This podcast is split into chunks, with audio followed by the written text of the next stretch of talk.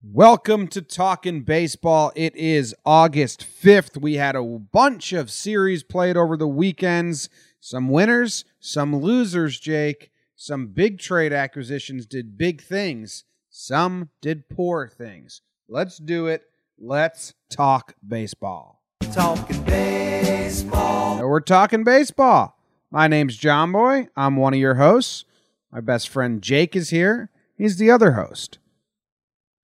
A lot of stuff to talk about, Jake. They threw the ball, they caught the ball, they hit the ball. It's a simple game.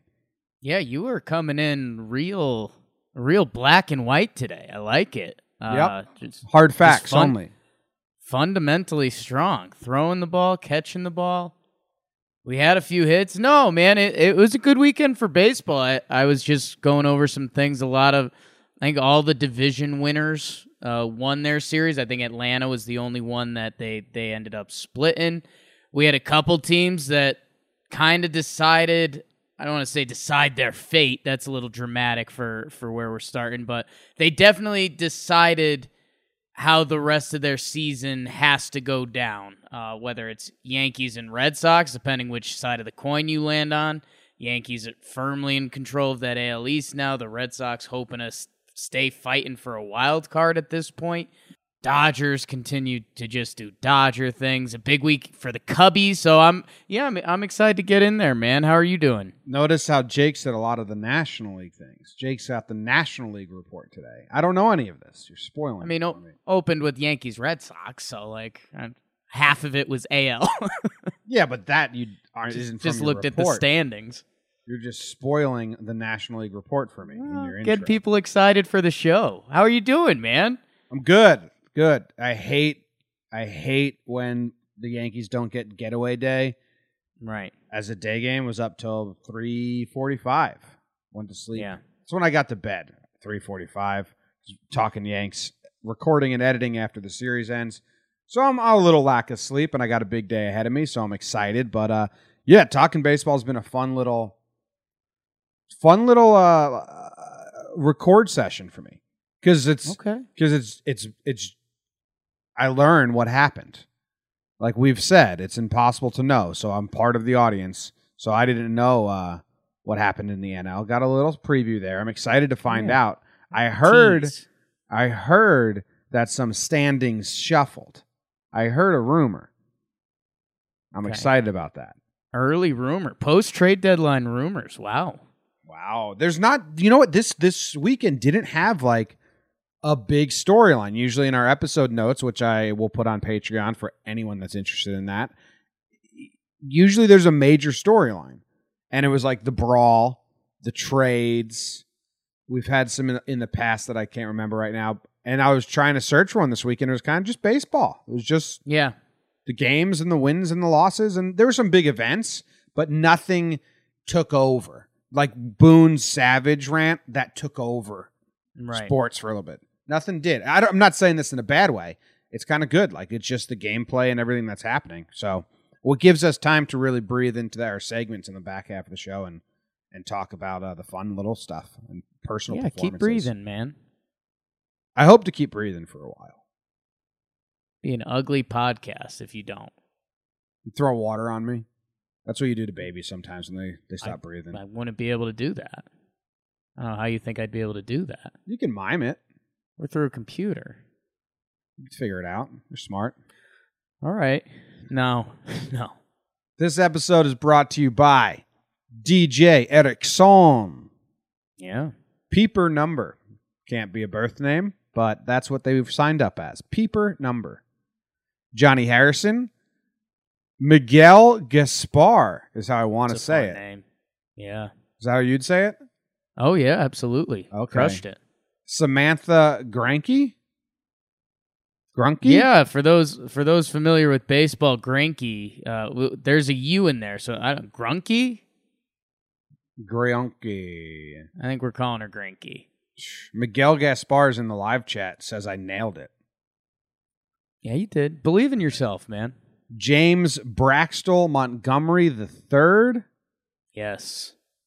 What lineage do you think is the coolest? Would you rather be like the third, the fourth, junior? Because I think the third is the coolest.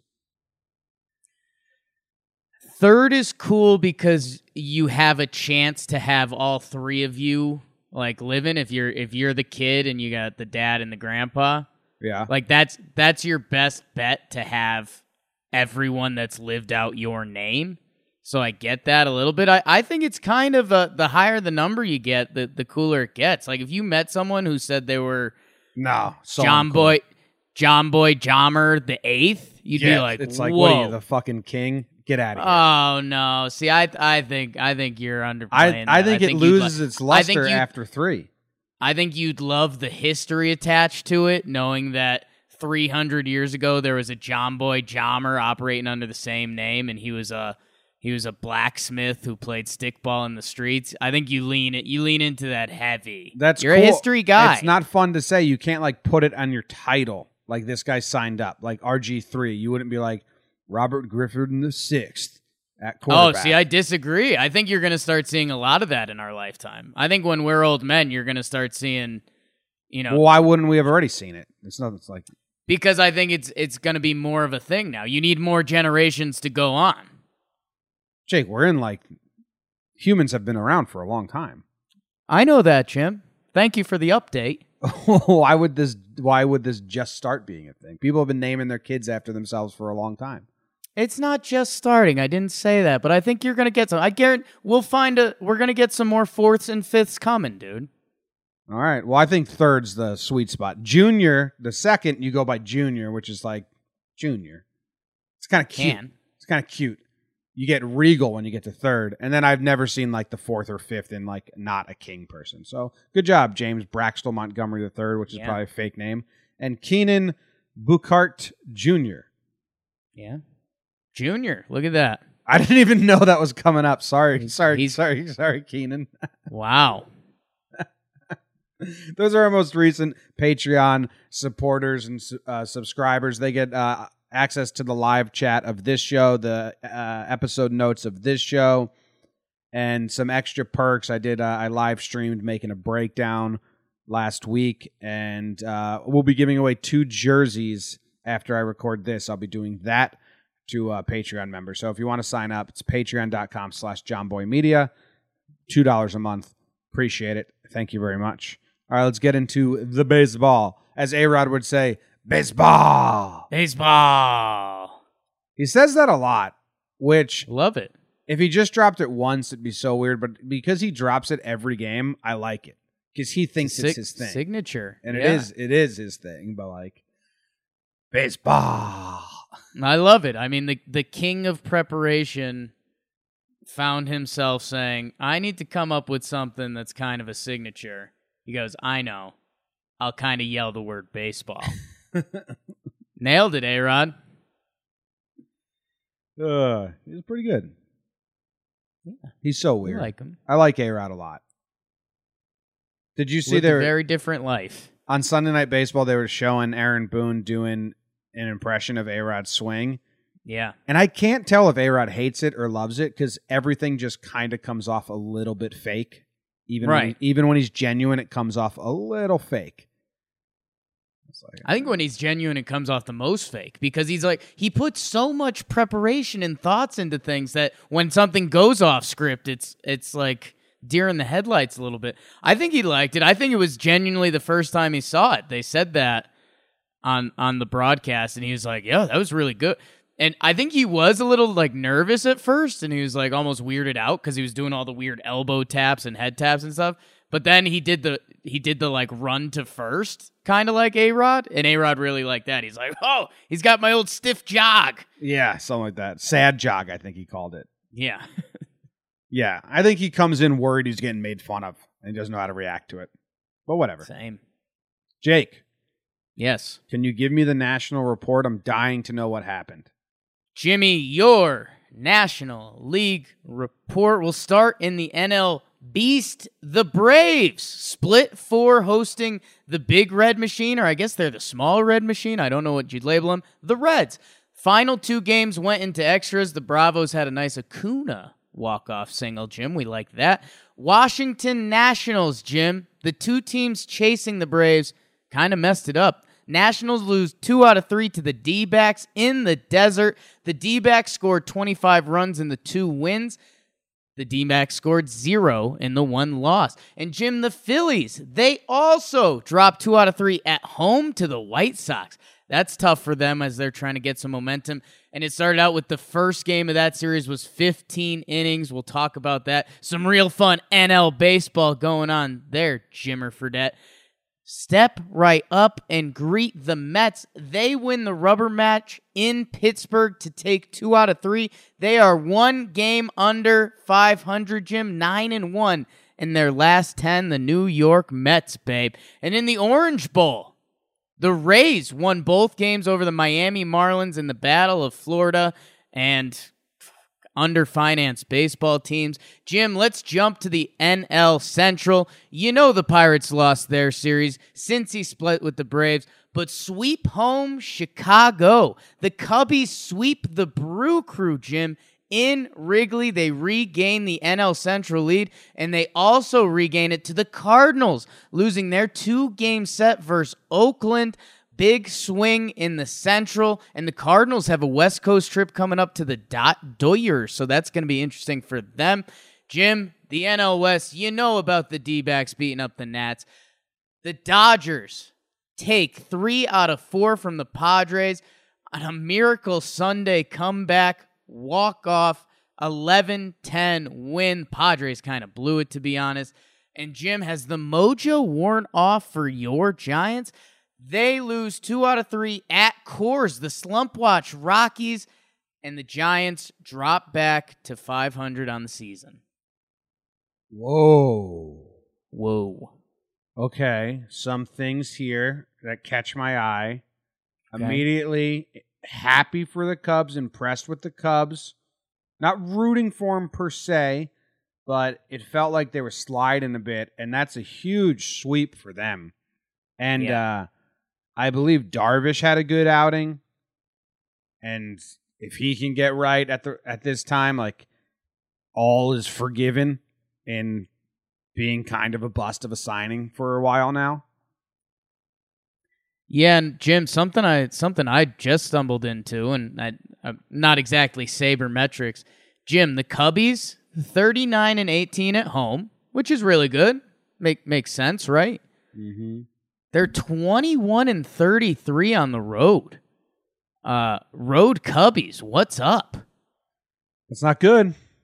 That's bad for division leader. Um, you, you wonder how much bullpen plays into that on the road. But Jim, this this was huge for the Cubs, and I a stance that I think I'm going to start leaning into was the the Cubs need to stay out of third place in the NL Central. Hot takes only from me, but I think it's very important that with Joe Maddon's contract up at the end of the season, if they if they're in third place in the Central, things get really loud around the Cubbies and you start bringing in things that are outside of baseball.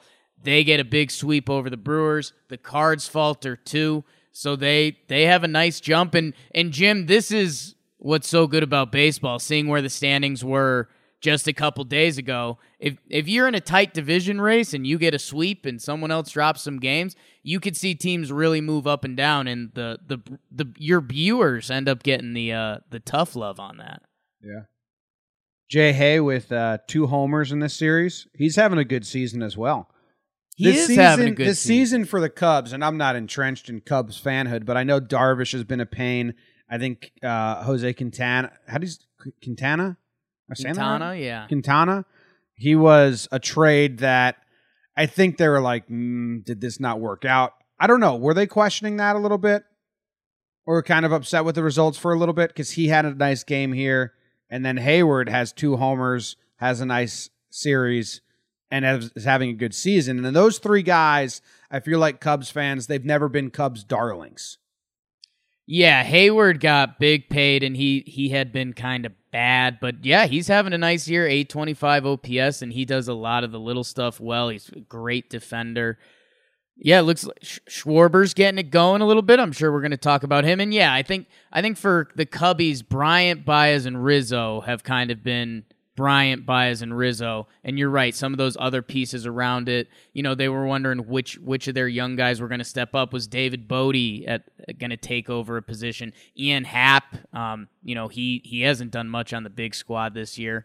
Uh, Zobrist has been missing a, a lot due to some personal problems. So yeah, they they've had a they've had a lot of stuff going on. I think Quintana has been a little disappointing. He's got a 4-4 ERA. Darvish, that's more well known. Kyle Hendricks, man, talk about a guy who skates under the radar. 120 innings pitched, 3.07 ERA this year. Uh, Cole Hamels twirling it as well. So, yeah, I think uh, the the the Cubs Cubbies are primed to to get it going. Yeah. I'm looking at Milwaukee's roster here and who they're starting. And it's like Yelich. Cain's not having a great season. He's a defensive player. Braun. Like who's their like core? It's really to me it's Yelich and then I mean um Thames and dude, you know who's really good? Is uh Keston Hiura? Is that how you say it? Yeah, Hayura has been great for them. Like right Uh, now, he's not a name in baseball that the average fan skins over and says, "Oh, that's one of their dudes." He's got a 952 OPS on the season and a Yeah. 377 on base percentage. He's been great for them. Yeah, he's been great for them. Yeah, and Mu- Moustakas has been Moustakas. He's got an 861 OPS. Uh, Braun just keeps kind of brawning along. Cain's having a bad year for them. He's he's a better player than 248, 675 OPS.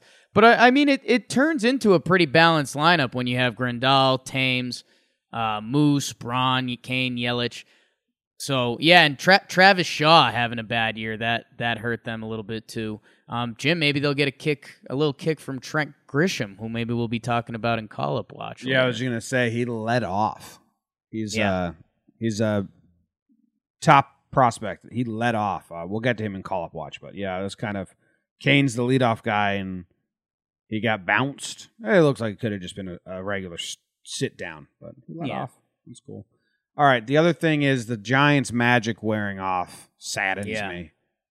It saddens me deep.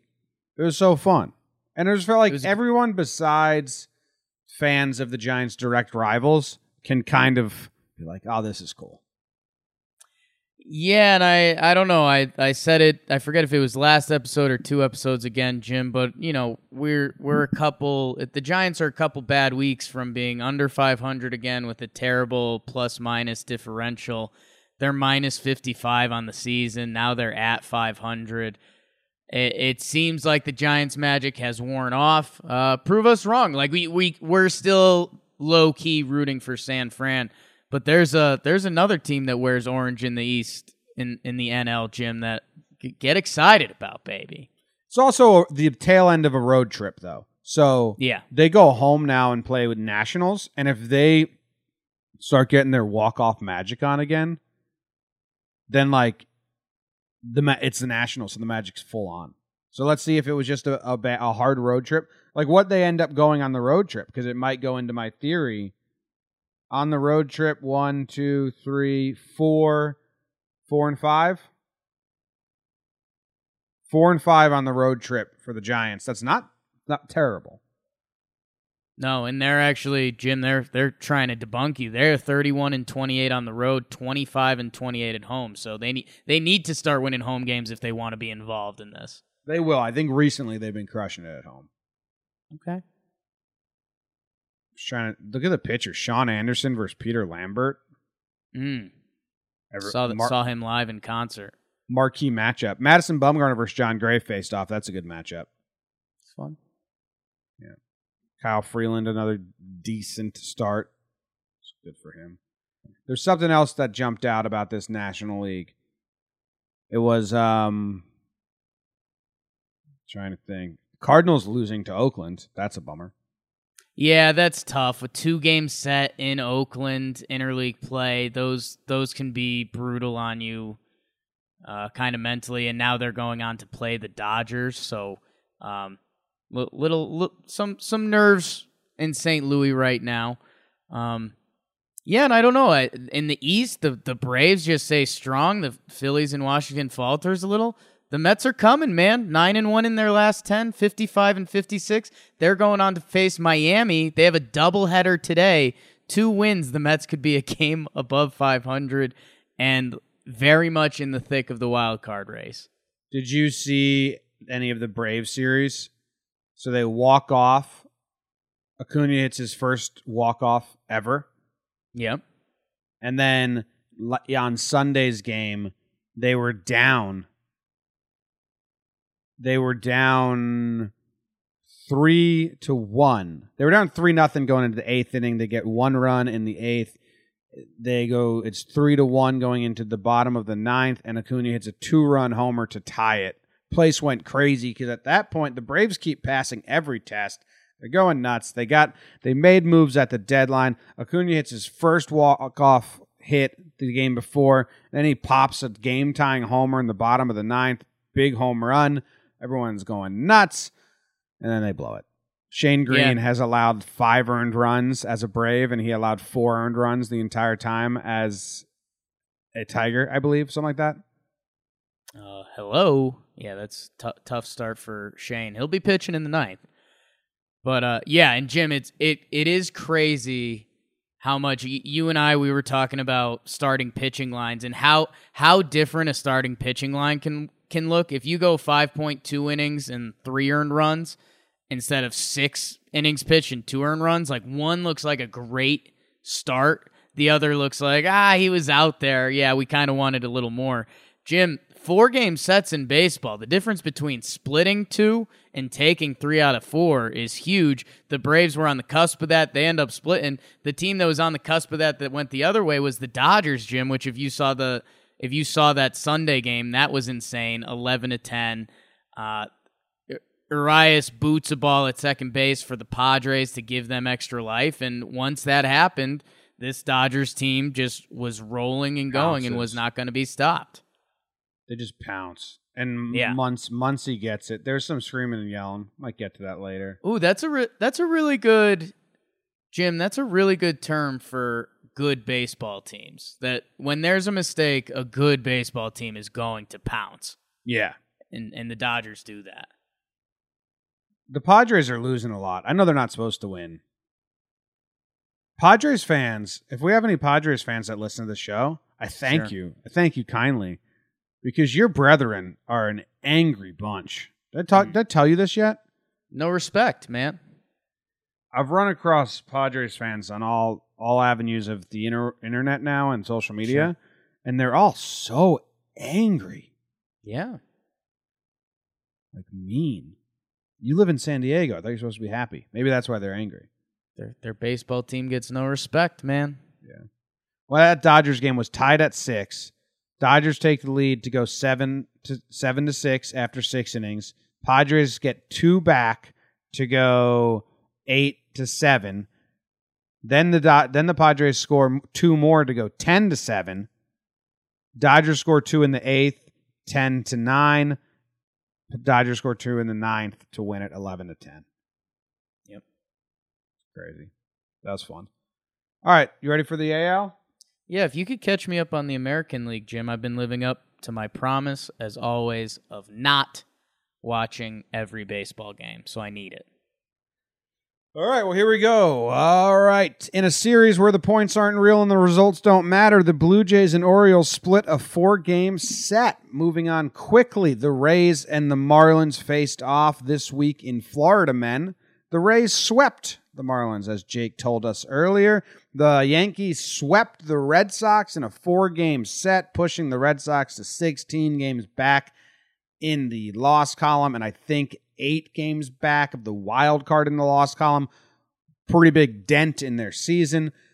The White Sox went to Philadelphia and played a wild series. They took two out of three from the Phillies, winning the bookend games. One game had uh, outfielders pitching and pitchers in the outfield. We'll talk about that.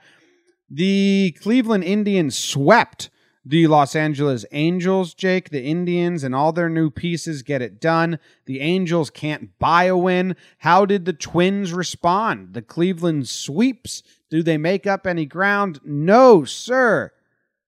The Twins sweep the Royals.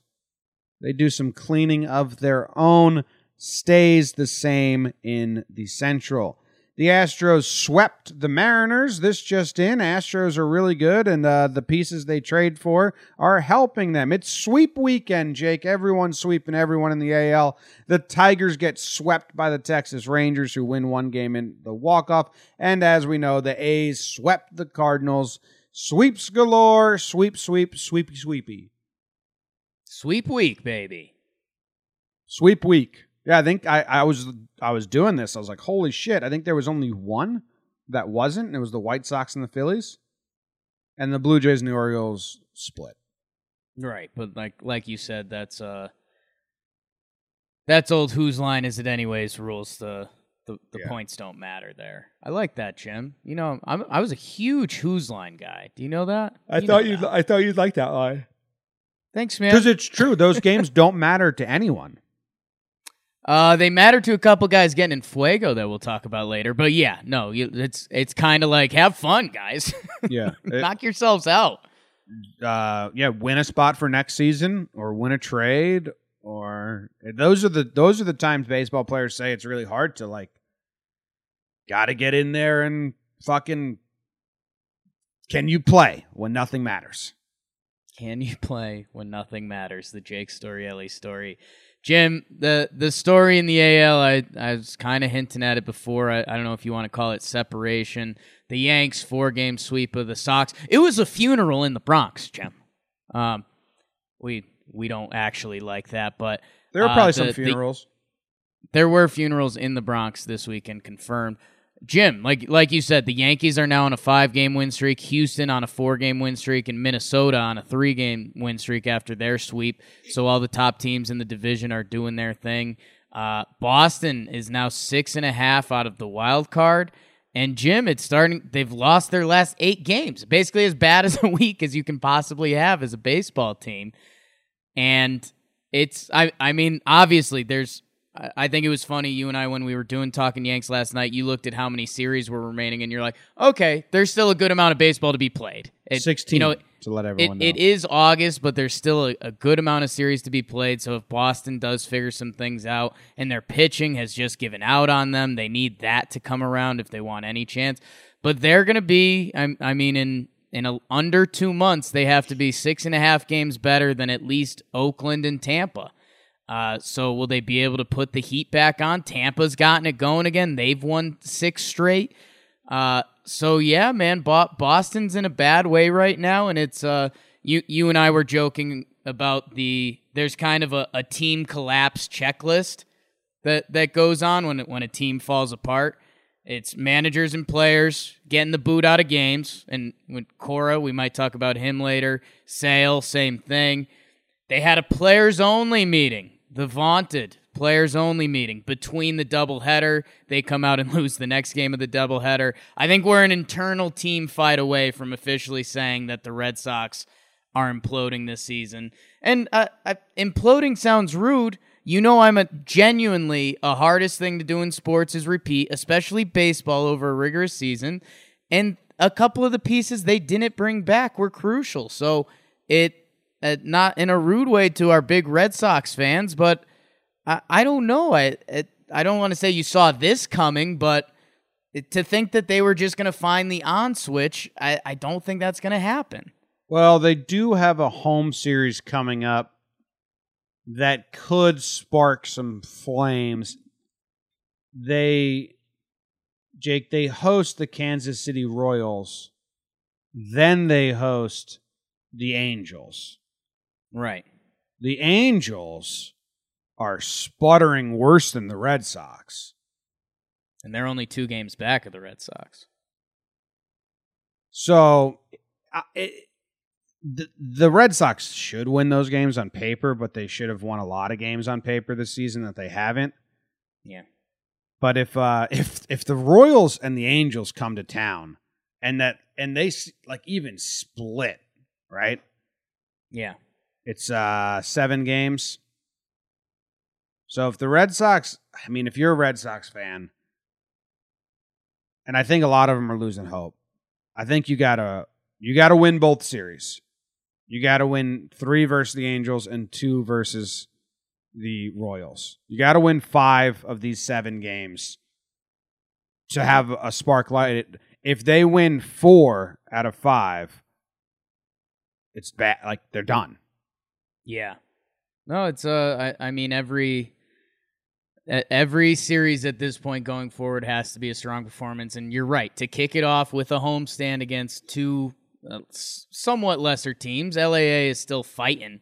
But yeah, I mean they they have to find it and it's the pitching, dude. They Price, Sale, Porcello, they've been getting rocked. Yeah. They are good at home though. Yeah, I mean the Angels are bad, man. I'm sorry to my brother-in-law Brett, but the, they're two and eight in their last ten.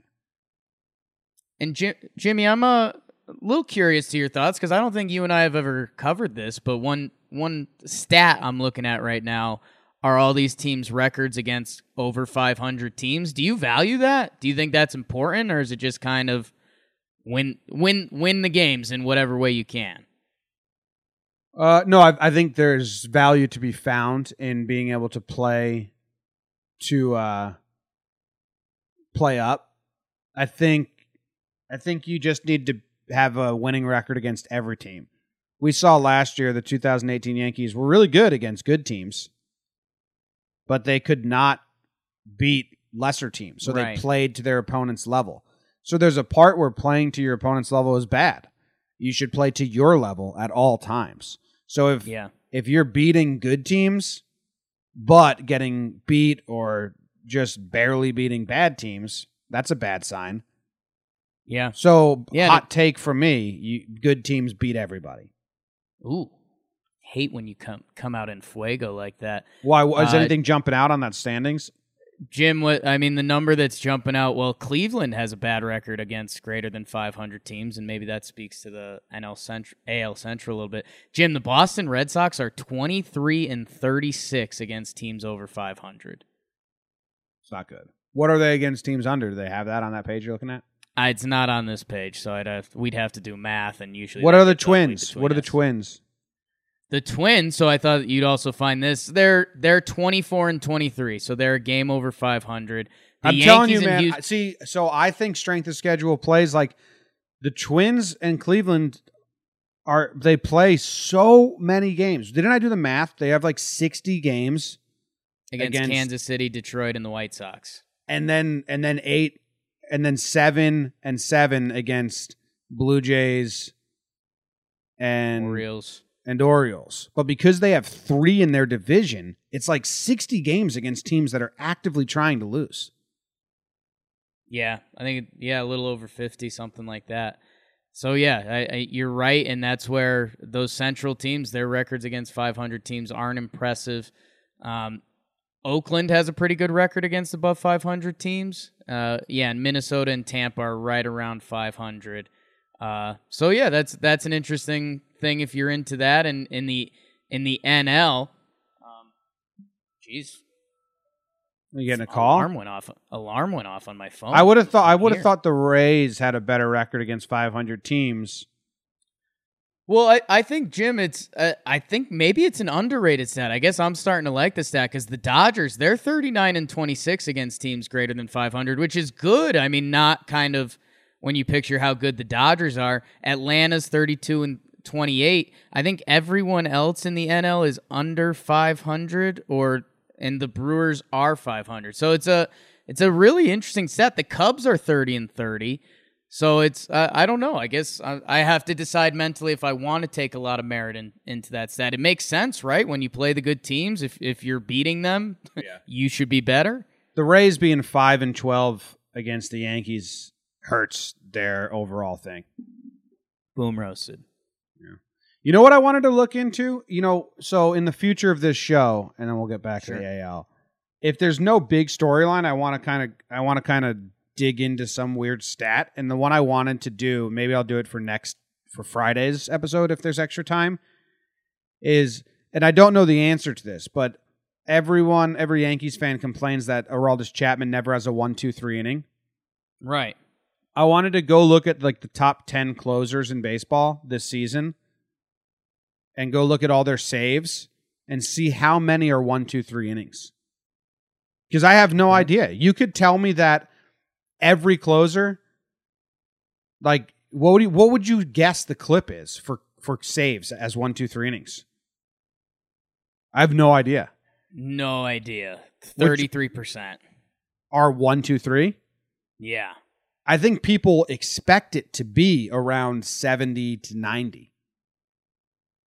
Like that's how how many times people are like every it's always drama, always someone on base. Like they think it's going to be, and I think you're right. I think it's around fifty or under, where it's actually a one, two, three inning. That's something I want to look into. So maybe I'll dig into that before next episode, or if anyone's sitting at their desk and they want to go mess around on Baseball Reference, or they know like how to find that easy, go dig around Yeah. for me. Dig around for me. I like that. The, I like that. Uh, the Cleveland, Cleveland and Minnesota went toe to toe.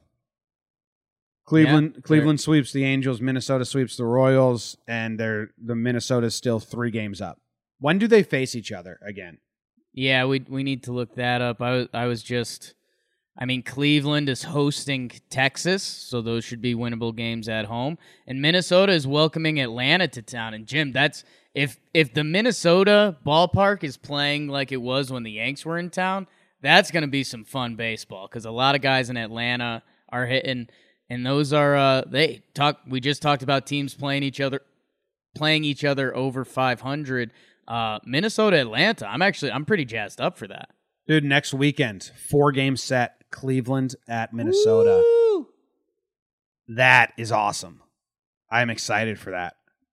hopefully baker mayfield's in the stands Four game set at Minnesota. And how many times they play each other after that? And then the three game set at ooh, wow. At the very end of September, there's two more series. Or yeah, the beginning of September. So they got a lot of games. They got they got 10 games against each other left. The Yankees have played all their opponents. Like we have two game Yankees have two games left versus the Rays and three versus the Red Sox or something like that. So it's kind of nice to see which races are going to go to the end. And Minnesota, Yeah. Cleveland's got 10 games left.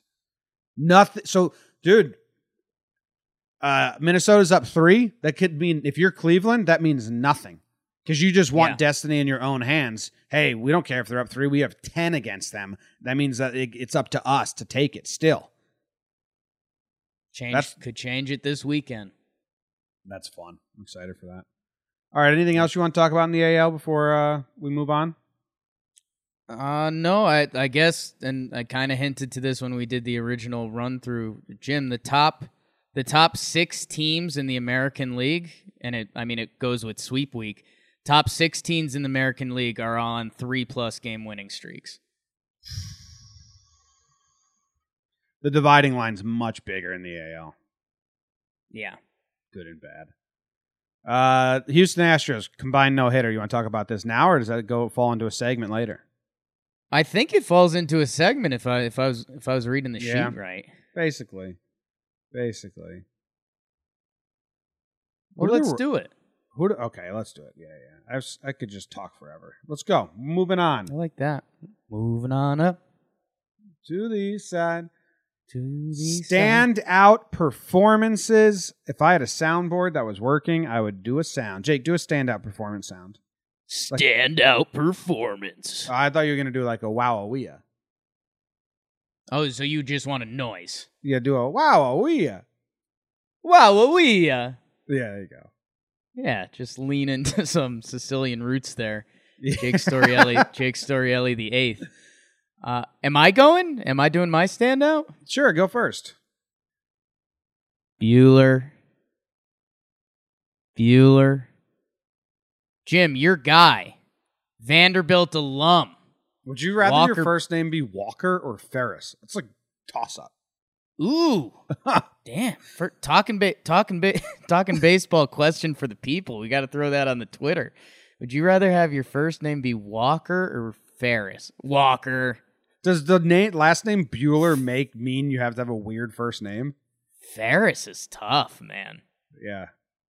For all our Ferrises listening, thank you. Uh, Jim, Walker Buehler, and I've been talking a lot of Dodgers pitchers on Talking Baseball lately, which has me just as scared as as the Astros. Jim Walker Buehler, nine innings pitched, 15 Ks.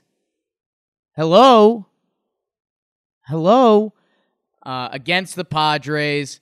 Jim, he's 24 years old. If you remember him from the World Series last year, or if you missed him in the World Series last year, he got one start, seven, seven innings pitch shutout against those Red Sox. As I mentioned, he's a Commodore, VU, go doors, anchor the front door. Anchor down. Jim, anchor down, baby.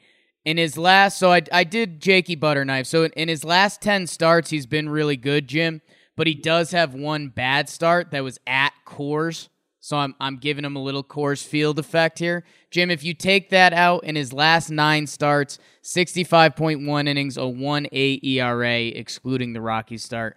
Man, with what Ryu's doing, Walker Buehler, Kershaw. It, I mean, it's it's the basis of how the Dodgers get it done. And uh, I mean, Buehler's got like the best stuff.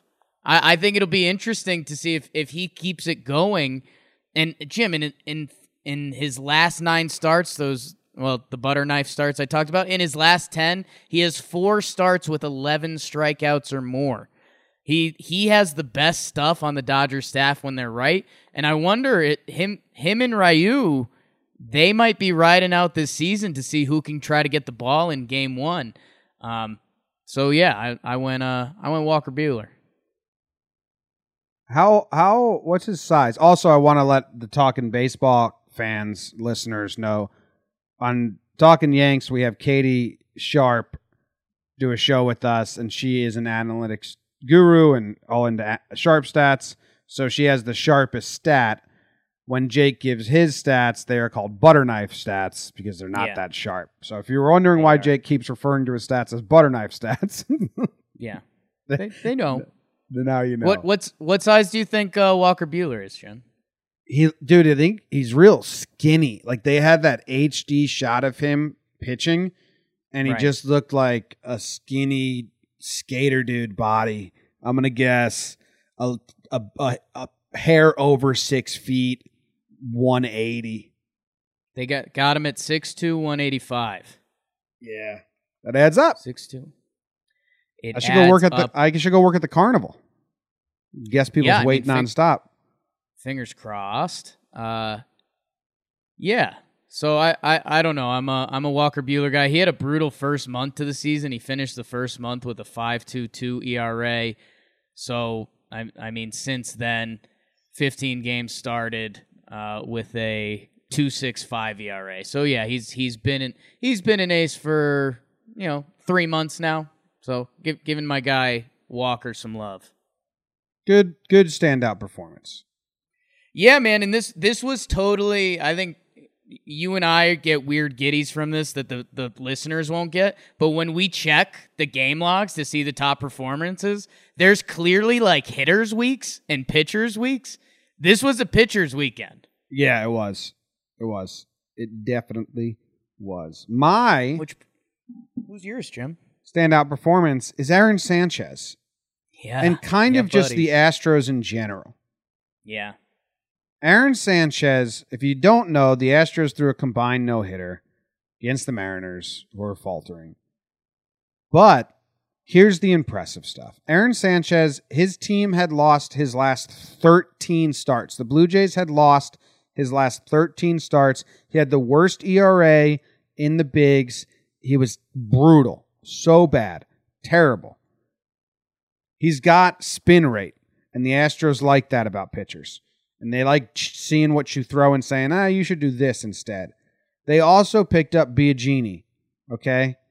Biagini in the month of July, he had a 4.85 ERA, seven earned runs in 13 innings pitched. Some good outings mixed in, but four outings where he gave up runs out of 10 or however many it was.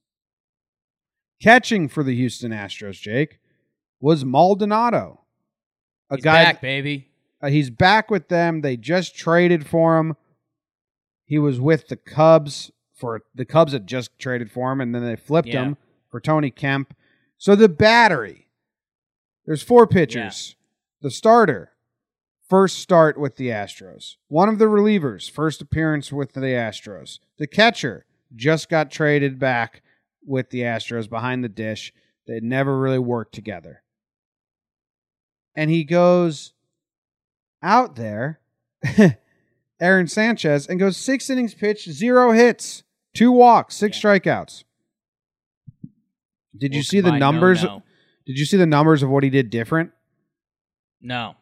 if you're the Blue Jays, if you're a Blue Jays fan, if you're any fan in baseball, because the Astros have done this to the Tigers now. They did it with Charlie Morton. They did it with Cole. You know, Cole was already good, but they like he made it even better.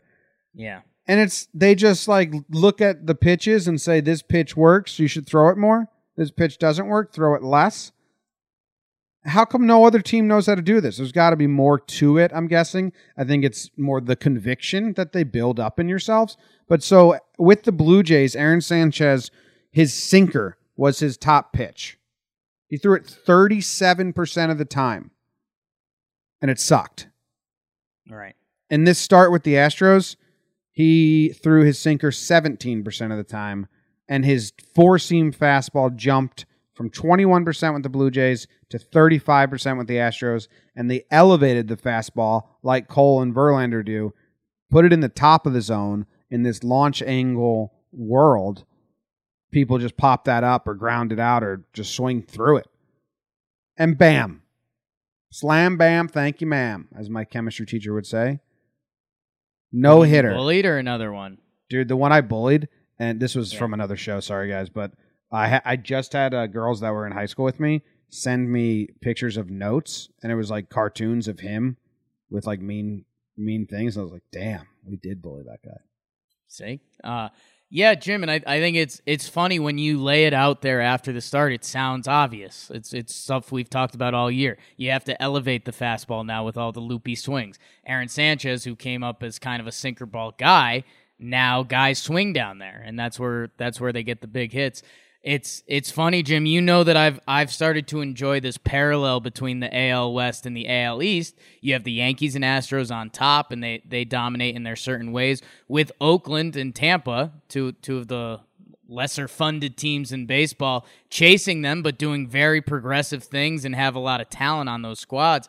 Jim, I, I think you we can make a parallel here that what Houston has been doing with pitchers, the Yankees have been doing with bats I was just gonna Uh, say that actually. the the the formula there i mean the and it seems easy like the the yankees have been finding these guys that let the ball travel and have you know hard hit rate and stuff that sounds super basic in AAA. Mike Tauchman, Luke Voit, the Astros, man, every arm they get, it, it seems like they turn it into gold. So uh, yeah, I, I think uh, if if you're trying to fix your pitching uh, and you're a front office, go plunder someone out of Houston because they they know what they're doing. Yeah, I saw Astros fans saying that about Cameron Maybin. He was with Houston, didn't have anything going, and now he's like, you know, doing well with the Yankees. And they're like, man, if they combine forces, one can do the bats. Not that Houston struggles with bats, but they're really good at pitchers. Yeah, that's it's more of a compliment to their pitching. And John- yeah, it's it's he he was so bad, Jimmy. like I, we we could dance around and say stats. Aaron Sanchez was awful, and then he goes and does this. He was on Slump Watch a a couple weeks ago. He was living on slump watch. John uh, Bucci Bookie is in uh, the chat Patreon, Sure. and he did the the saves leaders for me. Nice. So I, we don't have the percentages, but top the top six saves leaders have the following amount of one, two, three innings this season: Yates twenty one, Hand twenty one, Smith twenty four, Osuna twenty two, Jansen seventeen, Chapman thirteen. So Yankees fans do have a gripe. yeah, look at that. Thanks, uh, Bucci. Thanks, Bucci, man. Uh, yeah, and I guess those Are those all National League closers No, besides Chat? hand, hands in Cleveland. Oh, hands in Cleveland now. Yeah, yeah. So yeah, I guess, and I mean, trying to do quick math, that has to be what at like a sixty percent clip or something. So yeah, Good job. Mariano Rivera Good was job. like every time. It's crazy. that guy was good. All right. Standouts standouts over. Good job, the Dodgers and the uh Astros World Series teams from last year. Yeah, good job, the pitchers. Um, let's let's say bad job to a couple people, Jake. Let's move on. You think people like this segment the most? uh, Slump watch. Oh, do. Should we get meaner at Slump Watch? You think people would like that? No. Yeah, I think right. it's good enough. We root Yeah. for them to get off Slump Watch. We don't Yeah, want to do true. this. That's so we have some we have some updates for everyone. Yeah. Aaron Judge was on Slump Watch in uh, the two game set versus Arizona. He he did uh, kind of enough. Jake was think- thinking maybe we take him off. I said no. He's got to do more than that. This series versus the Red Sox, Judge went five for fifteen with a homer, scored four runs, had a 440 on base percentage. Aaron Judge, congratulations, my best friend. You are off Slump Watch. Good job, big dog. Coming Uh, up, another Yankee. James Yeah, Jim. Paxton, Jake. I, I, I said it on Talking Yanks. I, I think Aaron Judge is about to have a huge week. So that's Okay. that's a little that's a little put that in your back pocket, listeners. A little hot take. Aaron Judge being good. versus the Orioles and the Blue Jays. Let's do it. I know. Hey, ooh, ooh, it's hot, it's sizzling. Be prepared, Asher Wojciechowski. Yeah, Judge is coming. All right, Love James Woj. Paxton. Six innings pitched, two earned runs versus the Red Sox to start the series. He's off. Good job. Get out of here. Good job. a lot Pax. of people working their way off. Maybe we're motivating them. Yeah, that's that's what I was thinking, and I actually I added because we had a lot of guys going off. I, I got a lot of guys prepped to come in. But Jim, this is the one that you've been on, and I, I think I think I know what's coming. But the Cubs bullpen, Yep. You you've been on them. They go what? You got a three inning pitch, one hit, no earned run performance from them, and a four inning pitch, one earned run performance. That sounds like good bullpen work, Jim. It's about this third game. I didn't have it yet. I got to go see what the Cubs bullpen did in the third game. Oh, so we're up in the air right now. Uh, you don't know how bad or good the Cubs Oh bullpen my could God, this is nerve wracking. Say the first two games again for the people. I say a little prayer for you. Uh, three innings pitched, no earned run. Four earn four innings pitched, one earned run. So currently up to seven innings pitched with one earned run, which is pretty good. So in the last game, they did four innings of work, but the they had a it was three to one when they came in. By the end, it was six to one. It was Derek Holland and Tyler Chatwood. Four innings pitched, one earned run, four hits. I'm taking them off. I think job, Cub- Cubs I think I don't think Cubs fans will will have you will be as lenient as Jake and I are right now. I think Cubs fans want more till they instill some faith. Yeah, I mean that's eleven innings pitched, two earned runs. Come on, well it I- gets you off slump watch. I don't You're know how many. I don't know how many. I don't know how many big innings were, were had. Right. That's my. Uh, Merrill Kelly and Porcello did not pitch, so they are still Yeah. on, lingering. Kyle Schwarber, Jake, yes. he comes off slump watch with a fucking bang. He went three for four with four walks and a home run. His on base percentage in this three game set in the battle for first place was Yeah. 889 on base percentage. it's good. It's good. He's fucking way off. All right, that's the updates. Now we got to add some more people to Slump Watch. Jake, I saw you add a whole bunch of people. Give them to me. Yeah, Jim, I'm going to start with a couple third basemen. This this this one is tough and you know I don't want to do this, Jim. Put a Red Sox on there. But Rafael Devers, man, he he's been so good for Boston this year. He's 2 for 21 in his last 5 games. That's an 095 batting average. Uh, so I, I think I got to throw Rafa on there. And then uh, Jim on the Tigers. Detroit represent Jeimer Candelario. Now that's a fun name. Jim, he just he's 0 for 13, and I I needed at some point to talk about how poorly run Detroit has been as an organization. They're now by far the worst team in baseball. A really proud baseball city, and uh, I I know they they went all in, and so they were going to have to rebuild, but. I don't know when we when we talk about the teams like the Yankees being able to find diamonds in the rough with hitting, Houston with the pitching, like Detroit, what are you doing? Like who's Detroit called on that they've been like, oh, that's great. So okay, I, I just took this chance, uh, Jeimer Candelario and 0 for 13 to shit on Detroit, but that's how things go sometimes. And then Jim, I put David Price on there. His last four starts, 17 innings pitched, 10.59 ERA. The te- his the Sox are 0 4 in those starts. And Jim, his ERA's gone from 3.16, which is like a great season. he was at 3.16 four starts ago. He is now up to 4.36, which is just a very mass season. So it's right. it's crazy, crazy how quickly it can change. All right, I want to comment on some of these. Devers is the one Red Sox who I, Red Sox I like right now. Like I was Right. kind of endeared to him in this series, just the way he goes about himself, how much he's improved defensively. Kind of, I, I said to myself, if he wasn't a Red Sox, I, I could easily root for him. Yeah. For, just from on the field, I have no idea what his personality is off the field, how he does interviews, any of that. But just his mannerisms on the field, he, he seems like he matured. We saw him mature between our. He was like a, a like Yeah. a, a pudgy young rookie, and now he goes about himself. And they were saying that he he kind of mimics JD Martinez, and he kind of does. It was kind of cool. Yeah. I like that. Uh, Condel- Candelario, Jake, he hasn't had a multi-hit game in three weeks. Yeah. So you have him as the O for O for his last three games, but he's got an 098 batting average in his last 13 games started. So it it runs deeper than just this past series. He's got a 118 slugging in his last 13 games, in his last 58 appear uh, plate appearances. So that's tough. What do you It's what do you good. what do you do if you're in Detroit right now? I don't know, man. And that that article came off. I think it was Petriello talking about the the trades they passed up for Michael Fulmer. And I get it that hindsight's always easier, but you also have to have some sort of foresight to know where this Tigers team was heading. And they could have had guys like Bregman. Uh, it's it it's kind of unbelievable. And again, it's it's one transaction, so I can't slaughter them for it. But um, yeah, I mean they're uh, it, it's really disappointing to see the Detroit Tigers. I mean, they're four games back from the Baltimore Orioles, whose pitching staff is going to give up the most home runs ever given up by a baseball team.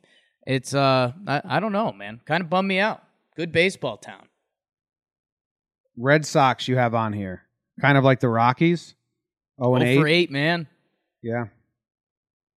Sorry. The baseball schedule makers are presenting them with a great opportunity to get off slump watch quick. Yeah. Because our rule is you got to win a series if you're a team Mm-hmm. on slump watch. And they got the Royals coming to play at Fenway.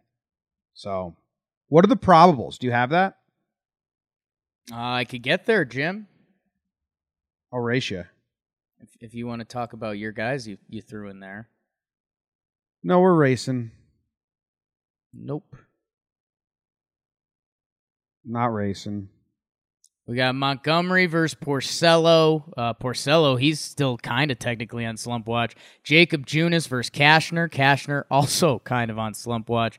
Sparkman versus Eduardo Rodriguez, and, and that's what they've got for the three game set. And that leads us right into my slump watch because Glenn Sparkman, Royal starting pitcher, in his last six starts, Jake, and Yeah. one of these starts is a complete game shutout that I gave a standout performance to. yes. So oh, in his last six starts, one of them's a complete game shutout. He has an 8-10 ERA.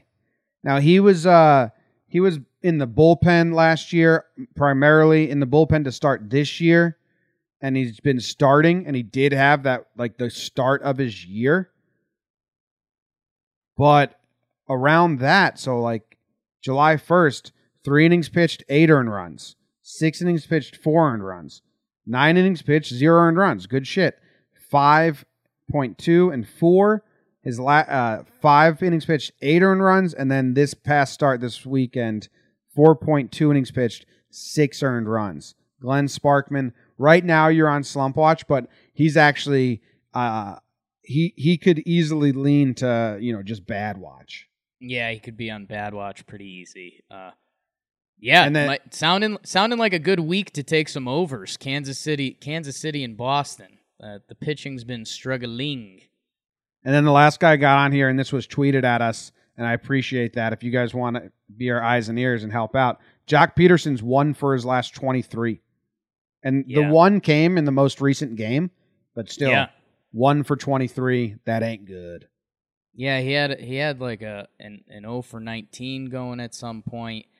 Uh, I think it even got worse than that. Batting average went from 239 to 228. That's tough. Uh, I have I have a new Jack. I where as we develop this show and keep going, I'm going to propose something for you. okay. So you said a lot of people were coming off slump watch today, so we could Yeah. so we added a good amount. Should we have a cap like no more than 10 people can be on slump watch at once? 10 people teams. Right now we have 8. Uh, eight? Yeah, we could say something like that. I, I think it's. I, I think. I think you earn your way on Slump Watch. I don't want to put it in a box. If there's someone that needs to be talked about on Slump Watch, it needs to be talked about. But Okay. I, I think I think it kind of is a uh, you know kind of like scholarships on a basketball team. If you got one coming out, you, you should have one coming in. Okay. There there we go. Next up, Dirt nasties and fuego. that means on fire, baby. Who's on fire, Jim? Dude, Nelson Cruz is on fire again. I don't know if he ever got like put out. He's just a walking flame ball. He had another, another three home run game, Jake. He had one Yeah. like three series ago.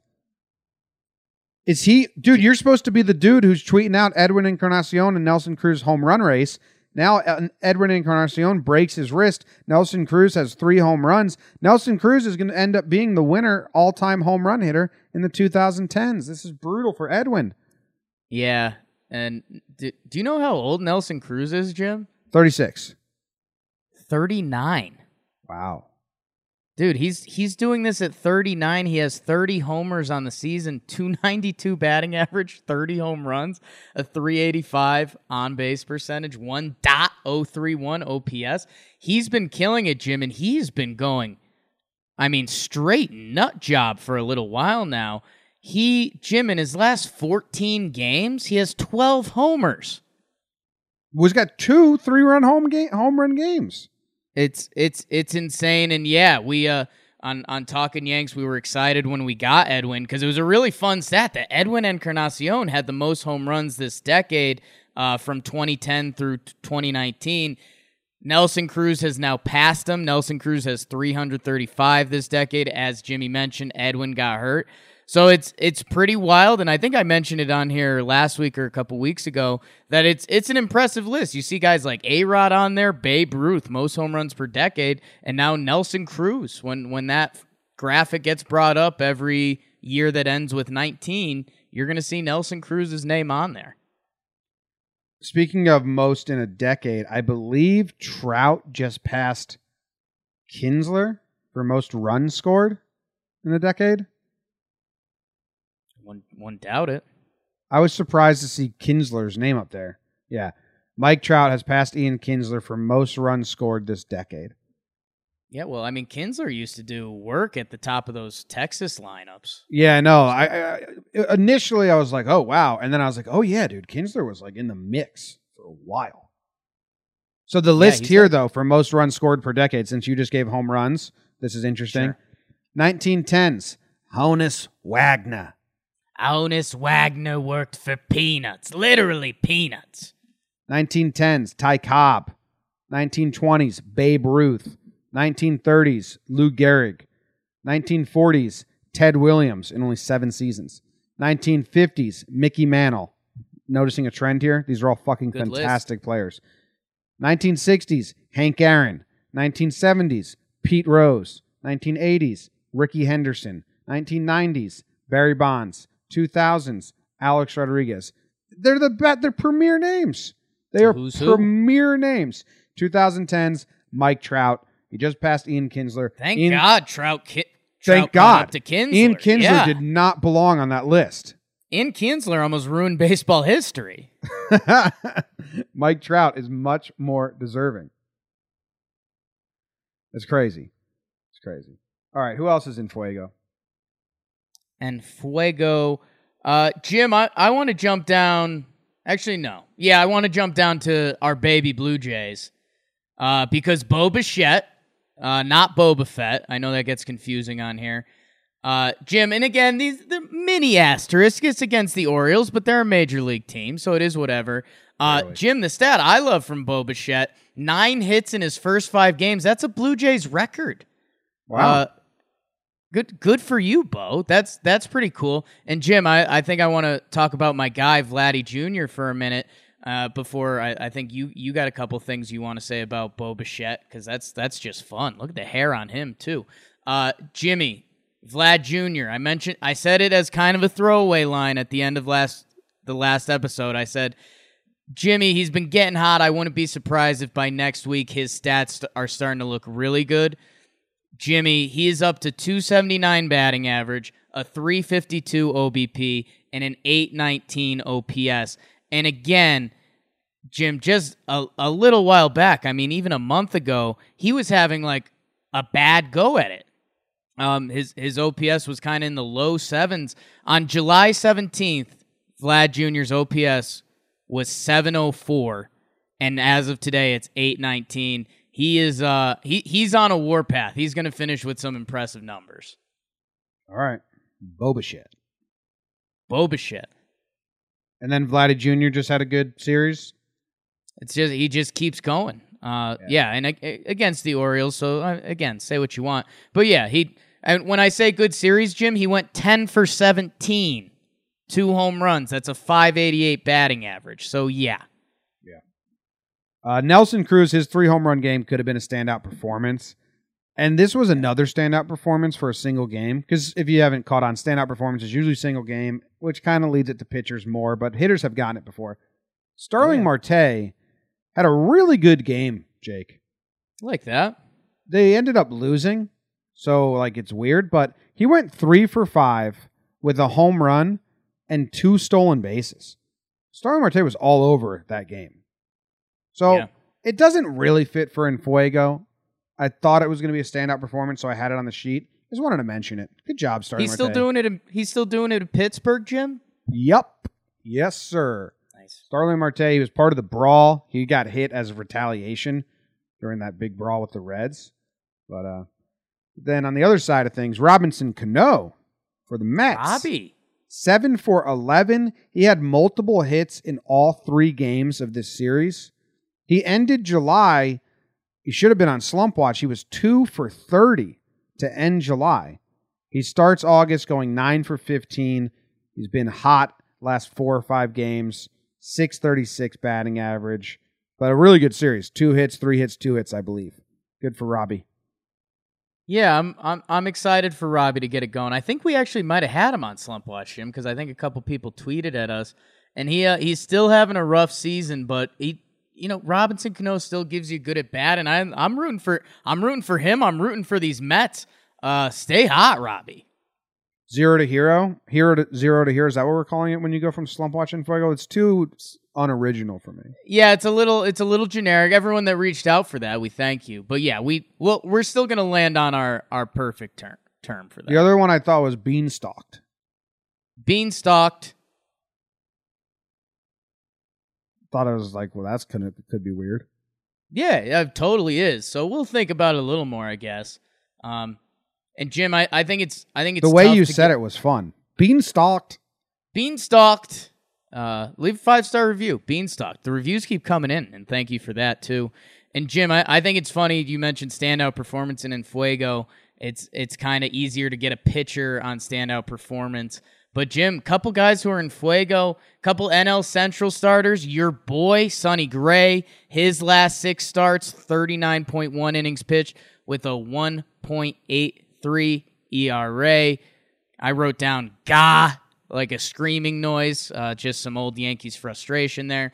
And Jim, Jack Flaherty, we we've been looking for our guy to get excited about on the Cardinals, who can make them sexy.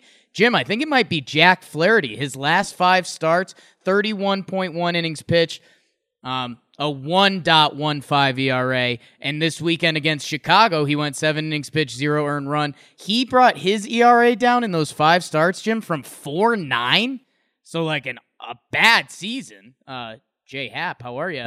Um, and now Jack Flaherty's down to 3.93, and he's dealing for the Cardinals. So I'm on the Jack Flaherty train. Wow. I never thought I'd see the day. You never thought that I'd say I'm on the Jack Flaherty train. I did not. I did not. All right, next up, who got mad? Who got mad, Jim? Tell me. Cora and Sale and the Red Sox got mad. They were deflecting a lot of their anger uh, within and their despair and desperacy within. Now the umpire, I forget his name, Estabrook. I didn't forget his name. It's Estabrook. He was bad. He looks like Rob Corddry from all those movies, like What Happens in. Vegas and all those. Good movie. Yes, he was. He was bad. Cora was worse.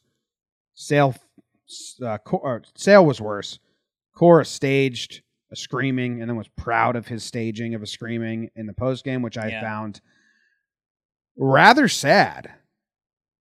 One thing for a manager to stage, like by stage, I mean he went out for the mound visit, and instead of talking to his t- team and players, he just waited for the ump to come out and say, "Hey, all right, let's play," and then turned around and started yelling at the ump. When he could have just walked out and started yelling at the ump. There was Yeah. no need to to be so dramatic about it. And then they asked him like, "Did you go out for that mound visit just to call the ump?" And he was like, "Yep, it was. Uh, don't say anything to my players. Just tell me when he's near me." And it's like, why so much drama? Like, why do you have to make manufacture fake drama to yell at the ump and then be so proud of the manufactured fake drama? It's like you guys are desperate for anything to talk about besides the poor play right now. So Cora and Sal got mad. I thought what Cora did was sad, coming from a very biased Yankee fan. Yeah, and I, I think a lot of Cora's acting and Jim, this I, I put it in my winning cures everything bucket. When Cora when the Red Sox were going nuts last year, anything Cora did seemed like a genius thing. And he was showing emotion and rallying the team was rallying behind him when he was getting kicked out and stuff. When you lose, that stuff looks dumb. Yeah. Josh Reddick got ejected from a game, but didn't even really get mad. But I don't know if you saw this. I did a breakdown on it. He thought he foul tipped a pitch, but he didn't. It wasn't even close, Jake. It was so Okay. weird. And the ump was like, You didn't. And then he started throwing all his equipment, and he threw one piece too many, and the ump kicked him out. Maybe a short hook or whatever. But if you're the ump, like, you know how players get mad when the umps like blatantly miss a call? Yeah. Like, dude, you didn't foul tip that ball. Like, you were two feet away from the ball. If you're the ump, you're like, yo, you stop yelling at me for this, please. Yeah. And then Reddick said in his press game, he's like, I thought I tipped it. I don't know why. I, I watched the video. I wasn't even close. It's like, yeah, well, you were like screaming and yelling. You were so convinced. Jim, I'm I, I don't want to set you up for a hot take or, or anything bad. I feel like Reddick's not a guy that you'd normally be into, but I think you like Reddick. Yeah, I like Reddick. Yeah. He's, he's, a. Brett Gardner type. Yeah. Okay, cool. And I like when CC said, fuck out of here, Reddick. And like they were just like Yeah. kind of friendly banter. Kirby Yates got mad for the Padres, Jake, and Padres fans want me to do a breakdown of this because Padres fans think he may be mad at the catcher for not laying the tag down in time. I, Right. I I watched it a couple times. I think it's very much directed at the umpire for missing some calls because that's like ninety nine percent of yelling in baseball. So I have to do a breakdown that's to really figure it out. But it was you know Muncy hits the walk off, and as soon as the run scores, he says something like "That's fucking horse shit," and we got to figure out what it's for. I'll go investigate soon. Okay. That's all Jim, I got. Jim, I've got Yeah, bef- before we before we get out of who got mad, Jim, I've got a fun Josh Reddick stat for you. Let's hear it. What? Oh, I was I was just gonna do something rude. Josh Reddick is leading the American League. You, do you want to guess the category? That's what I was gonna set you up for, but it's it's a it's a kind of brutal ask. Outfield assists. Sacrifice flies, Jim. Oh, nice. And and normally I'd say like, okay, that's kind of random. In 2017, he led the AL in sacrifice flies. So maybe that leans into Josh Reddick just doing like solid stuff that wins you baseball games. So how about that? Good job, Josh Reddick. Yeah, I think he's a role player and a feisty. Sack I think he's a sack feisty role player like Brett Gardner. You're Cole, Ca-. Cole Calhoun. Can we put them all in the same bucket? Ooh, so are we just we're just making a corner out feisty corner outfielder bucket? Gardner, Cole Calhoun, and Reddick. Who, if if anyone has another feisty corner outfielder, let's let's get all those guys in the pot. That's good at the good at the things that don't get celebrated. Okay, I like that. Cause yeah, I was thinking about throwing Puig in there, but that's No, he does not fit that yeah. mold. He's a little little flashier. Okay, re- reach out to us, feisty corner outfielders. Quick walk off watch. Quick walk off watch. Had a rewind for a second there. Muncy, as we talked about. One we didn't talk about was Odor walked off versus the Rangers. 10th inning, 4 4 game. Hits a bomb home run. Good job for Odor. And Acuna. Acuna hit his first walk off of, of his career. Pretty fun. Yeah, Jim, with the team, we, it's kind of the team this episode left behind. The Texas Rangers, man, they've won four straight. They're half a game behind Boston, so I, I don't know if they're still going. You know, Lance Lynn had another great start. Uh, so, Why didn't they yeah. trade Lance Lynn? Why didn't they trade anyone? Fucking. I saw Lance Lynn had 11 strikeouts and like a really good start. I was like, what? Seven innings pitched, one earned run, 10 Ks. Why didn't they get anyone for these guys? I have no idea. I mean, if if they think that Lynn and Minor are for real, I mean, they've got them on the books for next year. So I, I guess if they didn't get a good offer, but yeah, it's a it's a little bummer. Well, Four game win streak though for Tejas. Yeah. Call up watch. Dude, there was a lot. And I, I realized that as we go, Should- for oh, call Oh, up yeah. watch, like when we get a soundboard, should we do like a bring, bring, noise? Bring, bring. Hello, I'd like another baseball player. There you go. I'll just put make that the soundboard. That's perfect. Uh, Jim, yeah, I, I, I think the best way to do this. We had ten people make their debut, and that's that's a record since we've started doing call up call up watch. So I'm just I'm gonna hit them, and then you give us the highlights. Okay? Yeah, I went down all ten of them and only wrote three down. So Yeah. Sam Selman for the Giants, pitcher. Good for you. Trent Grisham. Might hear more about him in Milwaukee. Dustin May, Ginger Guard. You're going to hear about him pitching for the Dodgers. Reggie McClain gets the call for Seattle. Scott Heineman, outfielder for Texas. Travis Demeritte. Going to hear about him for Detroit. Zac Grotz. That's a name. He gets called up to pitch for Seattle. Emmanuel Chase pitching for Texas. Kyle Keller for the Miami Marlins. And Yennsy Diaz for Toronto. Uh, so ten guys get the call, Jim. Uh, who, who do we, who do you like here? Tell me about him. Well, Grisham's a big call up. There's two big call ups. Uh, Grisham was a first round pick for the Milwaukee Brewers Yeah, in 2015. Do I have that right? I don't have it up anymore. But you have it. Yeah, nailed it. Fifteenth overall pick. yeah, 22 years old. So he's a young kid. Uh, he's from uh, Texas. He gets called up in the middle of this Cubs series. Like it's a, you know, first round pick, top pro- high prospect, getting called up in the middle of this Cubs series. Like we said, he started. He started what two games? He started the first game, and then I think he pinch hit the second game. Then let off the fourth game. Jake bats Yeah. the lead off. So in his first game, he went 0 for 3 with an RBI. Then he gets his one pinch hit appearance, strikes out. In his third game, they put him at leadoff in his third ever game against the Cubs to avoid the sweep. That's crazy. That's pretty nuts. Pretty Yeah. big things. He leads off against Yu Darvish and singles to right field. Later scores on a Christian Yelich home run. No, no, no. He got doubled up. Then Yelich homered. And then he got Yeah. two more hits, went three for four. So uh, they're hoping that he can do big things in Milwaukee. He's the real deal. And man, I mean, talk what what an opportunity, man. We we talked about others. Uh, he can get some run in that outfield. You get you get the call at age 22, and you can you might find yourself in the playoffs batting in front of Christian Yelich if you get a little hot streak going, Trent. So. Uh, good good luck to you, young man. Jim, the, the guy I'm excited to talk about, Dustin May. Yeah. Top pitching prospect for the Dodgers, 21 years old. They said uh, third round pick, and the Dodgers kind of said, we didn't trade for any pitchers. We're going to roll with some internal help. I mean, they have fucking amazing staff, Yeah. but Dustin May gets the call. Why, Yeah, why is he a- getting the call? He's a gas mask guy. Ryu got hurt, Jim. He's he's on the 10 day IL.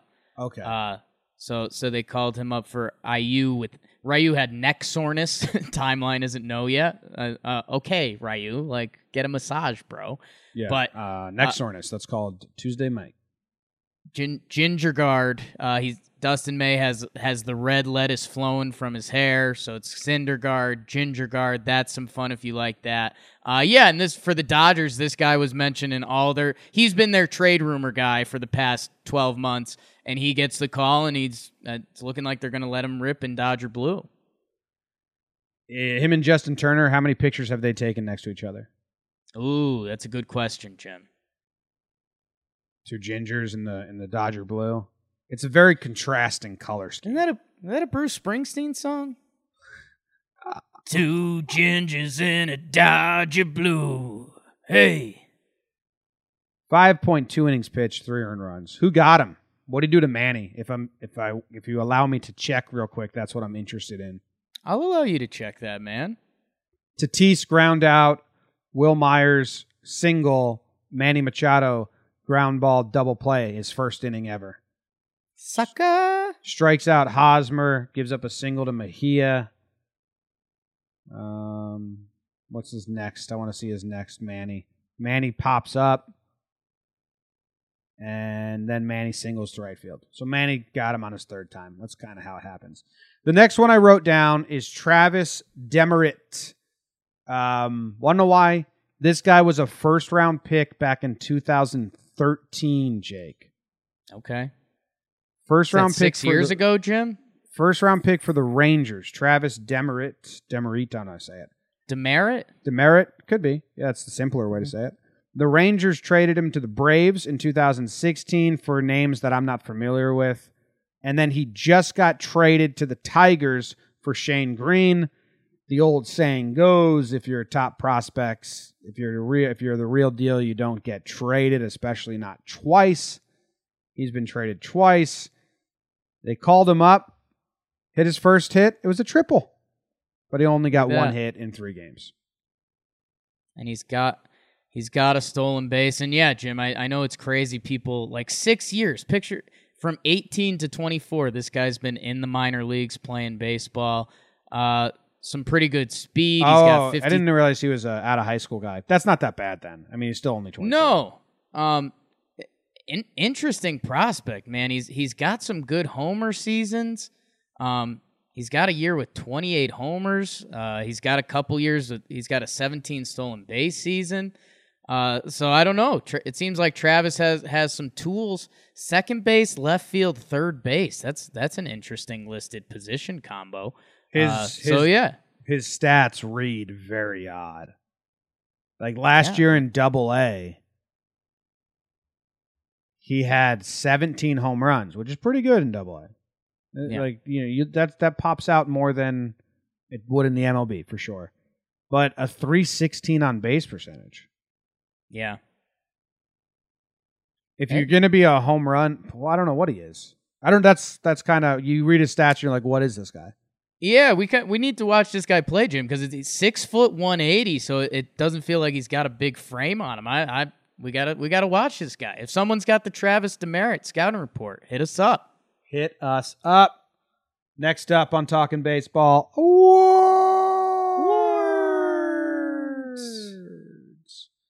I believe you get to go first. Yeah, Jim, and I uh, this this was a guy you were all over, and he he took some took some NL, MLB headlines, and he's getting the Jake of all trades award. Wow. Yeah, very prestigious. Um, no way would I ever refer to myself in the third person instead of Jack of all trades and say Jake of all trades. Uh, Jim, you know who it's going to. Jake Bauer. Vince Velasquez, Jim. Woo! Yeah, we didn't even talk about this yet. I'm glad that I this know. is your award. Yeah, I uh, because I, I know you were all jazzed up about this, so I, I was a I was glad I remembered. B I was scared that it was going to be your award, and then I was going to be awardless. But Jim, the the first game of this uh the the Phillies series over the weekend, Vince Velasquez is on the Phillies, by the way. Uh, Phillies White Sox they go into 15 innings.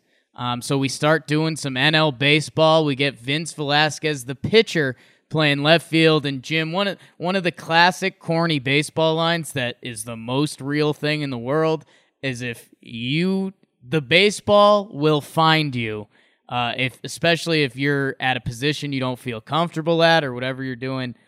Vince Velasquez, we get a single. Jose Abreu running on second. He's a little slow and he got banged up the play before. Single to left field. Vince Velasquez comes up throwing, pegs him at the plate. Jim, he makes a diving catch later, which was just as impressive. So big shout out for uh, pitchers being athletes for Vince Velasquez. And Jim, know what the crazier thing is?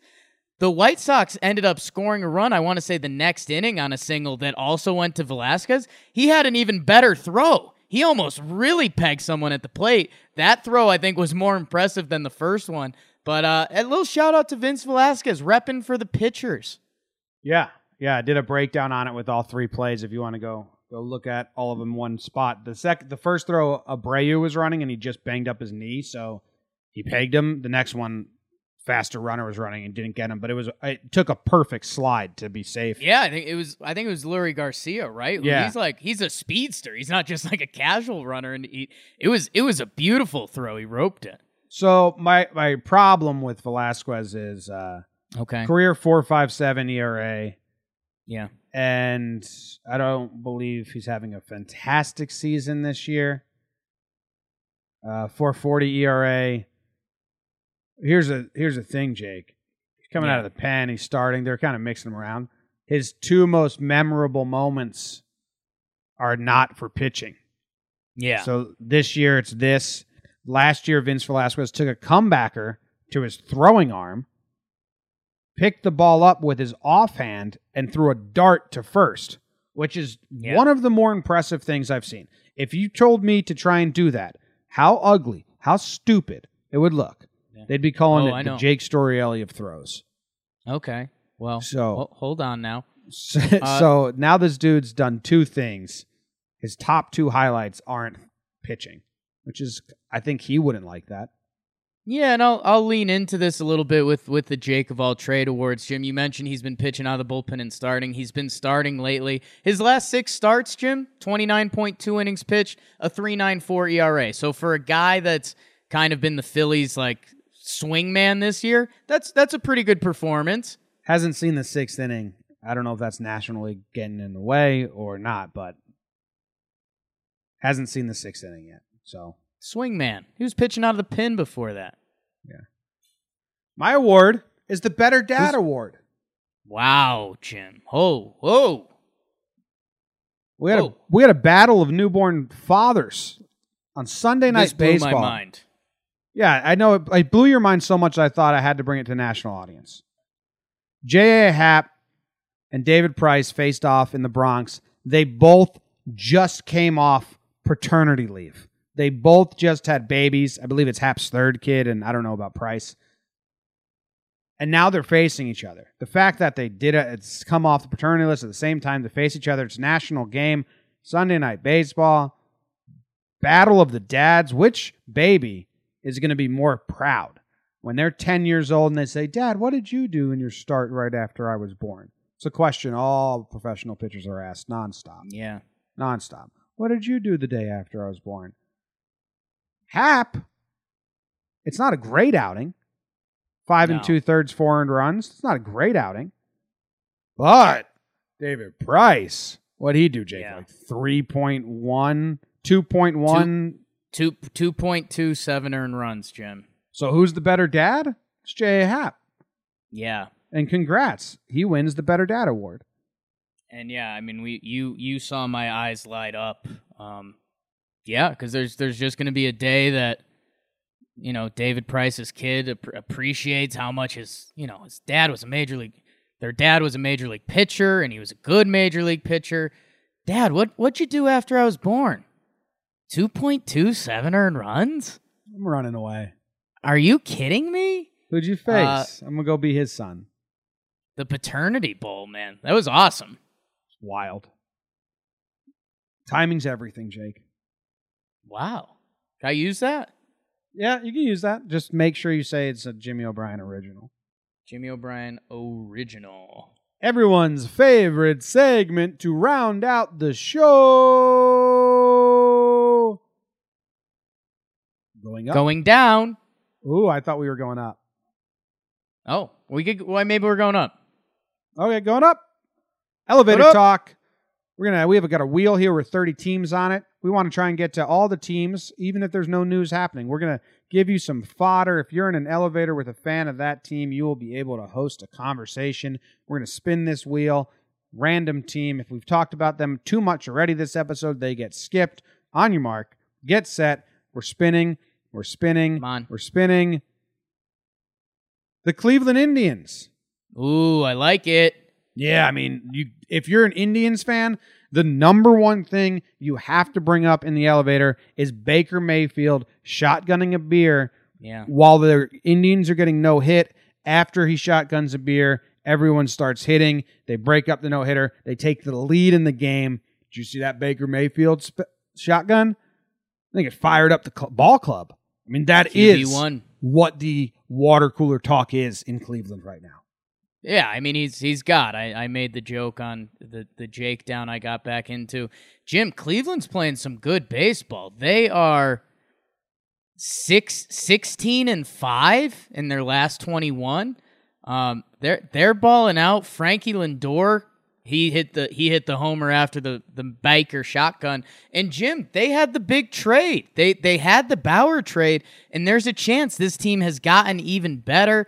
Um man, the uh the big dude Franmil Reyes. If he's a name you don't know, that would be my elevator talk. Franmil Reyes. He was on the Padres. He's a beast. He's 6'5, 275. Uh, he's hitting hitting a lot of gopher balls. Wasn't there defensively. He can DH in the American League now.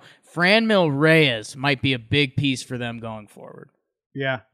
You got um if you're in the elevator, you can talk about Bauer made his first start as a red. It wasn't anything Yeah. special. The Reds did en- end up winning the game, I believe. It was the crazy Acuna tying Yeah. shot. Amir Garrett blew it. But yeah, so Bauer did make his uh, first start as a red. Puig dyed his hair red. What do you think of Puig? Like that's a conversation starter since he's on your team now. But the big thing You- also, we talked about this at the top of the show. Cleveland Indian has a four game set coming up in Minnesota. So Yeah. you're in that elevator, you're like, I hope we can give him hell in Minnesota. Like we go to Minnesota, we can really change change the tide here. Oh, Jim, and you know who's kind of turned it around a little? Well, a little bit. Jose Ramirez. Remember when we saw him earlier this season? He like couldn't make contact anymore, and it was like bizarre. Um, he's he started playing actual like baseball this year. Um, cause yeah, man. I mean, there was a time this year. At June 8th, he was hitting, or excuse me, June 12th, he was hitting 198. This is a guy who has gotten like MVP votes in the past and not not casual MVP votes. Like this guy is one of the better players in baseball. He was really struggling this year. I'm going to try to do uh I, I got it. Since the All Star break, he has a one dot oh oh three OPS with a three thirty seven on base percentage. Now in his last seven, he's went back to struggling, Jake. So hopefully kicks it right back up. But he did come out of the All Star break like a rocket. Yeah, and I mean it goes back a little before that. I went back to that June 14th number, 42 games, 305, 344 on base, and 943 OPS. And that's who he is. And I, I think he was wasn't he really struggling to hit fastballs? And I think they said something he either opened up his stance or he did something a little bit that he's going again. Um yeah, and oh Brad Hand, Jim. Yeah. What about him? The safe stat from before. He's he's got some of the cleanest saves in baseball. 21, 1, 2, 3 innings. Yeah. Lindor's, Look Lin- at that. Lindor, Lindor's going off. Oh, and uh, uh, Shane Bieber Yeah. on the back of his Topps card, they wrote down his name as Justin. Yeah. He tweeted it out, and Justin Bieber quote tweeted him. So Huge. now Shane Bieber's fan base just fucking times 100. You got the Bieber gang, the Beliebers the game. now know that Shane Bieber exists. So wow, that's huge news. He's going to be an all-star now. Yeah, and Jim just one just because I think it's impressive, and I missed it before, and if I if I was better, I would have had it. Jose Ramirez finished third place in the MVP the past two seasons, and again he was hitting 198 June 14th. What a game! What a game. What a game. Kipnis has 3 home runs in his last 7 games. 6 games. It's hot. Gets hot. All right. That about ends it here on Talking Baseball. We thank you guys for hanging out and listening. If you want to give the uh, podcast a rating and review, we would appreciate that. We had a lot of people come out and say what team they're a fan of, Jake. I don't know if all 30 are claimed yet. We're going to need to get on that. And then we'll have Yeah. we'll have some stickers sent to the uh, the first to claim their team. So I don't know. Leave it leave a five star uh, rating. Write down your team. It might not be claimed yet. You win a sticker. If you don't want to wait for the free sticker, you can go to shop.jomboymedia.com and we got a bunch of stickers and shirts for sale. Probably put some we're gonna put some talking baseball shirts on sale in the color of every single team. That's a project we Yeah. have lined up. And uh, some more exciting stuff. We appreciate it. We thank you. Go the baseball. Go baseball. Is that what we say at the end there? Worked. Worked. See you guys. Talking baseball.